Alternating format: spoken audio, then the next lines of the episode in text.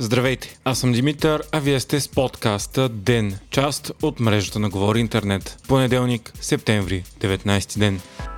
Днес е погребението на кралица Елизабет II. Събитието се предава на живо от Лондон и се гледа от стотици милиони по целия свят. На самото погребение присъстват 2000 гости и над 500 чужестранни високопоставени лица. На практика лидерите на почти целия западен свят са събрани днес в Лондон, включително държавните глави на САЩ, Франция, Канада и много други. От българска страна гост е президентът Румен Радев. Събитието е невиждано по мащаб от десетилетия насам. Последен подобен виш траурен протокол е използван за погребението на Уинстън Уинстън Чърчил през 1965 година. BBC коментира, че това е несравнимо събитие за 21 век, включително заради най-голямото събиране на световни лидери, монарси и политици, каквото не се помни от поколения назад. Почти всяка държава по света има свой представител, а не са поканени представители на много малко страни, сред които Русия, Беларус, Сирия, Миямар, Афганистан и Венецуела. В последните дни стотици хиляди хора се извиха на опашки, за да отдадат последен почет на кралицата, чийто ковчег бе изложен в Уестмистър Уинчестър Хол в Лондон. Много хора чакаха на опашка 24 часа, за да имат тази възможност. Безкрайни тълпи наблюдават траурната процесия и обиколката на катафалката на кралицата из Лондон, която ще закара Елизабет II в последният ти дом, двореца Уиндзор, където ще бъде погребана в малка семейна служба, заобиколена от семейството си.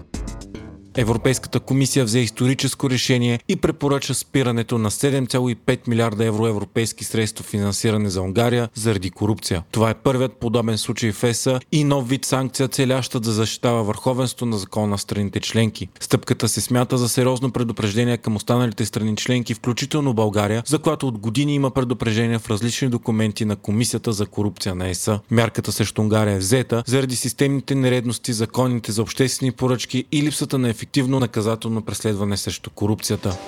Най-малко 100 души са загинали в сблъсъци на границата между Киргистан и Таджикистан. Огънят между двете съседки започна миналата седмица и е най-тежкото сражение между тях от години. Конфликтът е заради оспорвана граница. Общата им такава е 970 км, но за половината от нея все още няма споразумения. Заради това и периодично възникват изтокнования между местните жители. От петък между двете страни обаче действа премире. Случилото се все пак се тълкува като силно притеснително заради нарастващата нестабилност в района и страни, които са в сферата на влияние на Русия. Образът на Москва отслабва заради войната в Украина и притесненията са да не се стигне до ефекта на доминото. Този месец нови сражения между Армения и Азербайджан доведоха до смъртта на над 150 души.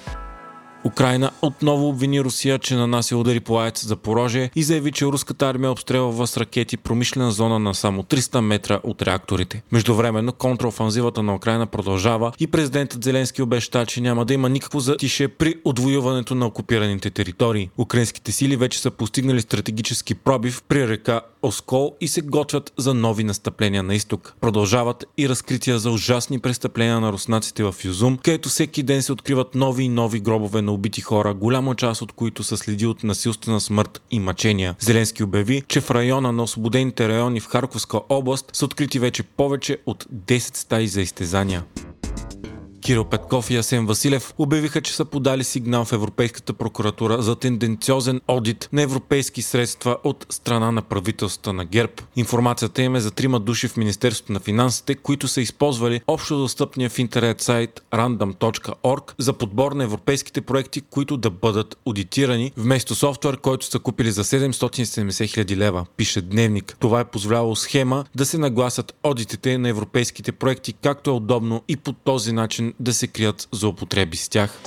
Българските власти вече не поддържат черен списък с всички лица санкционирани от корупция по глобалния американски закон Магницки, съобщава вестник сега по информация, която е изискал от финансовото министерство. През юли САЩ наложиха санкции на няколко български граждани заради корупция, включително на Васил Бошков и Делян Пеевски. Последствие НАП и финансовото министерство обявиха, че ще бъдат поддържани черни списъци с общо 64 фирми, свързани с санкционираните, за да бъдат избегнати потенциални санкции Магницки срещу държавни институции. Тези списъци обаче бяха атакувани в съда от майката на Пеевски Ирена Кръстева и завършиха в нейна полза.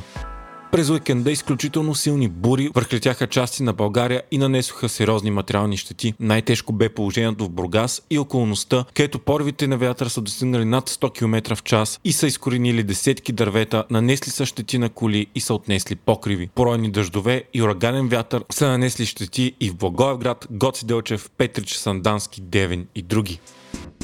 Вие слушахте подкаста Ден, част от мрежата на Говори Интернет. Епизода подготвих аз, Димитър Панайотов, а аудиомонтажът направи Антон Верев.